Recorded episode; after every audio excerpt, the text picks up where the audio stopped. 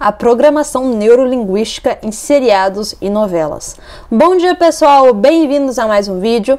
E hoje eu quero falar, né, eu quero essa semana tentar fugir um pouco desses tópicos ligados aos temas do momento, porque às vezes é, o YouTube acaba, né, dando problema por causa disso, enfim, também para dar, né, para dar uma diferenciada um pouquinho aqui. Inclusive essa semana eu quero ver se eu faço algumas das sugestões que os membros deixaram, né, os membros é, aqui do canal do YouTube. Pois bem, hoje eu quero falar sobre a programação neurolinguística de novelas e seriados. E é importante falar sobre isso para que na próxima vez que você for assistir uma novela ou um seriado, você esteja consciente de como você está sendo manipulado. E essa questão da manipulação através do entretenimento, esse é um tópico que eu toco muito aqui nesse canal, porque é a minha área de especialização, né? Meu mestrado foi nisso e a minha, meu doutorado é nisso. Então é o tópico que eu mais gosto de falar. Pois bem, e hoje para dar exemplo para o que eu estou querendo dizer, eu vou usar o seriado Friends. Por quê? Porque o seriado Friends, ele é muito famoso ao redor do mundo, no Brasil, nos Estados Unidos, na Europa, e é um seriado que eu já assisti várias e várias vezes, todas as 10 temporadas. Então, é algo que eu, que eu conheço, que eu sei é, de cor. Mas antes, né, como sempre, eu quero indicar o canal de hoje, que é o canal Casamentoria. É um canal com tópicos ligados ao casamento, ao relacionamento, muito interessante. Eu acho legal que cada, cada canal que surgiu aí com o curso, ou que né, surgiu antes do curso, daí acabaram querendo desenvolver, desenvolver mais o canal, eles são tópicos diferentes e únicos. Eu acho isso fantástico. Então eu vou deixar o link do canal deles aqui na descrição. Vá lá e confira, principalmente pessoas que querem, que querem assuntos relacionados a casais. Pois bem, e quem tiver interesse de, de, ter o seu canal divulgado, é só obter o curso onde tem 14 lições, 14 lições, aonde eu ensino toda a minha experiência aqui de um ano. E, gente, as pessoas reclamam, né? Falam, ah, Débora, o preço é muito caro e tal, mas a divulgação no meu canal custa se eu fosse cobrar para divulgar no meu canal, custa 5 mil reais por divulgação por causa do, do, tamanho do meu público.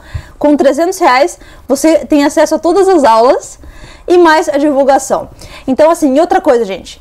Não compra o curso só por comprar. Se você quer seguir a carreira no YouTube, compra. E se você comprou o curso, não, não vem depois e fala, ah, eu não sei se eu quero ser youtuber ou não. Tem que decidir antes de você comprar o curso. Pois bem, então vamos agora partir para o tema do vídeo.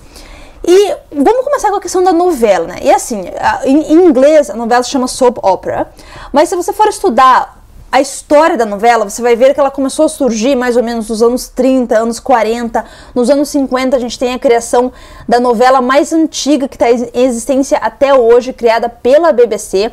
A BBC é uma, uma rede de notícias que criou a prática do fake news durante o período da G Fria. E nos anos 50, anos 60 e anos 70, a BBC foi responsável por várias operações clandestinas para remover líderes de estados e para manipular a mente das pessoas. É isso que eu estou fazendo no meu doutorado. Eu tenho, olha, dezenas e centenas de livros e journals acadêmicos revisados por pares para comprovar isso aqui que eu estou falando. Pois bem, então qual que é o problema da novela e do seriado? Vamos dar uma olhada é, na questão do, do Friends, por exemplo. Esse seriado foi criado, foi lançado em 1994 e terminado em 2004. Então, esse seriado, ele ele moldou a mente de uma geração inteira. São 10 anos ali na televisão. E o incrível é que se você for pesquisar as estatísticas, e você vai ver que, olha, milhões de pessoas assistiram esse seriado e continuam a assistir até hoje. Inclusive, se você pesquisar aqui é, a informação básica sobre esse seriado, você vai ver que é, ele ainda continua gerando lucro para o pessoal que criou, porque as pessoas continuam assistindo. E claro, né? Olha só, em janeiro de 2015, a Netflix, que a Netflix é essa plataforma que ninguém consegue entender, porque os caras estão operando em dívida há muitos anos. E daí você se pergunta como é que uma empresa que está operando sem lucros consegue produzir seriados e filmes o tempo inteiro? É porque alguém está financiando eles para criar esse conteúdo para manipular a mente das pessoas. A gente já vai ver um pouquinho sobre, sobre o começo dessa prática na história. Então você vai ver que dia 1 de janeiro de 2015, a Netflix introduziu introduziu o, o seriado Friends no seu catálogo e tá ali até hoje. E olha que engraçado, né? Eles introduziram então os adolescentes a esse show. Então, o pessoal que cresceu nos anos 90 e no começo dos anos 2000 já estava assistindo o seriado porque já estava, né? Era o período que estava estava acontecendo ali em tempo real E daí depois, passou-se alguns anos, já fazem 16 anos que esse seriado oficialmente acabou, mas agora ele está sendo introduzido para quem? Para os adolescentes, né? Então, por que será que tem essa insistência em usar o Friends, o seriado Friends, para influenciar os jovens? Porque esse seriado aqui em particular, vocês vão ver que que abriu o caminho para muitas ideologias que a gente enxerga hoje. Então, se você for assistir todas as temporadas dos episódios, você vai ver como eles introduzem ideias completamente erradas, conceitos completamente errados sobre relacionamento, sobre viver a sua vida, né, como um, uma pessoa jovem que está entrando para o mundo profissional. E assim, isso a gente vê nas novelas o tempo inteiro. A gente vê que a novela, por exemplo, ela cria uma ideia completamente errada na cabeça das pessoas. E qual que é o problema disso? Porque eles apelam para o subconsciente, a parte emotiva do cérebro das pessoas. Quando você está assistindo uma novela, um seriado, você não está assistindo com sua mente racional, a sua consciência. Você está assistindo com o seu subconsciente. E a maior prova disso é se você estudar a questão do Edward Bernays. Eu já falei desse cara muitas e muitas vezes. Por quê? Porque ele é o pai da propaganda no, no setor da, de empresas, né, setor corporativo e no setor de relações públicas. Inclusive, eu tô com o livro dele aqui, que é o livro que eu vou indicar hoje. Esse livro foi escrito em 1928, ele é um livro curtinho, mas ele é assim, é, é a base, sabe, para muitas coisas que hoje a gente vê sendo usadas. Inclusive, o trabalho dele foi usado pela Alemanha nazista, porque o Edward Bernays, ele era sobrinho do Sigmund Freud, inclusive, né, ele, ele teve um relacionamento bem forte com toda a família, com o Sigmund Freud. O Sigmund Freud era o quê? É um dos pais da psicologia. Então, Edward Bernays tinha mais, bastante conhecimento sobre como a mídia, o entretenimento poderia influenciar as pessoas não apenas para comprar produtos, né, que nem a gente já viu a questão da campanha do cigarro e tal, como ele foi o responsável por fazer com que as mulheres começassem a fumar e junto disso ainda começou a impulsionar a ideologia feminista contra o patriarcado através apenas né, da questão muito básica da manipulação da mídia, de canais de mídia. E o problema é que quando você abre uma novela, um seriado, você pensa, poxa, isso é só entretenimento. Não, não é. Se você for estudar a história da mídia, você vai ver, você tem que voltar para o século XX. Eu, a minha dissertação do mestrado, que você pode comprar no site da Amazon, é sobre isso.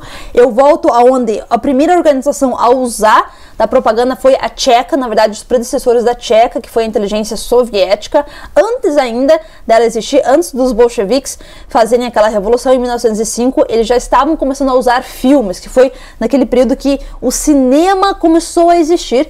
Eles já começaram a usar filmes para sujar a imagem do Tsar Nikolai na questão da, da, da guerra entre a Rússia e o Japão. E depois a gente vê outro ponto que marca o início desse uso, é isso daqui. O rapaz chamado William LeQu, ele foi o responsável e eu fiz um vídeo já sobre isso no YouTube. A minha, um dos meus essays, um dos meus textos, meus trabalhos do meu mestrado foi argumentando exatamente isso aqui, que o William LeQu usou do entretenimento. Claro que em 1909 não existia seriados, não existia Netflix, mas existia o que? Livros. E o William LeQu, ele publicou várias obras nesse período falando, criando o medo contra a Alemanha. Por quê? Porque eles precisavam ter uma desculpa para duas coisas. Primeiro, para criar a inteligência britânica, que a maior desculpa que eles usaram para criar o MI5 e o MI6 em 1909, 1910, foi para falar que, olha só, a gente tem uma ameaça aí da Alemanha, a gente precisa criar essa, esse estado de inteligência e outro também para iniciar né, a primeira G mundial. Então veja que o entretenimento já era usado como como ferramenta de manipulação desde o princípio do século passado.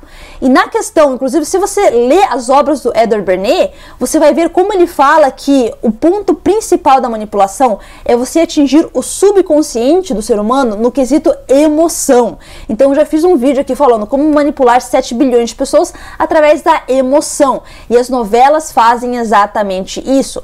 E o que, que é o problema da novela e do seriado, do Friends também, né? Você tem esse, esses personagens aqui aqui, que são personagens fictícios, que são colocados ali vivendo o dia a dia, né? Como você, você tem que trabalhar, você tem que estudar, criando essas situações que imitam o dia a dia das pessoas, e daí você acaba criando um certo, uma certa conexão com esses personagens.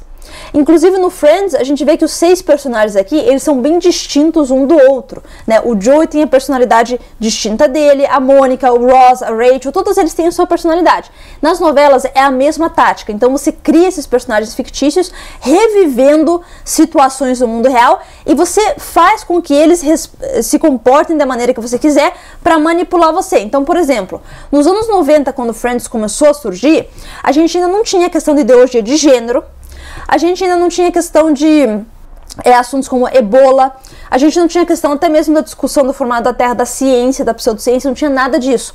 Só que esse seriado introduziu os sistemas de maneira muito sutis. Né? Tem, na, na temporada 2, o Chandler fala, ah, porque a ebola, né? Fala da ebola. Tipo, a ebola não tinha nem virado uma doença perigosa, né? que ninguém conhecia naquela época, mas ele tá soltando isso. E não só isso, né? Eles começam já a primeira temporada, tem toda aquela, aquela situação de um casamento entre lésbicas, que obviamente nos anos 90 era uma coisa assim um pouco mais tabu, mas o seriado começou a normalizar essas coisas.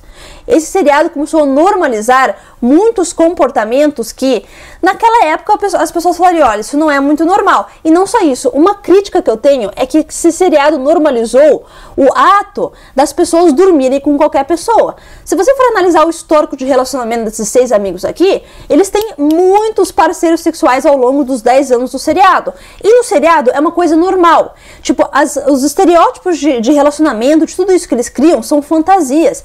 E as pessoas, imagina os jovens, imagina você adolescente, você assiste esse seriado, você compara a sua vida com a vida dos personagens e você, sub, de maneira subconsciente, tá? Então, sem você compreender, você começa a seguir os padrões de comportamento que você viu tanto no seriado como na novela.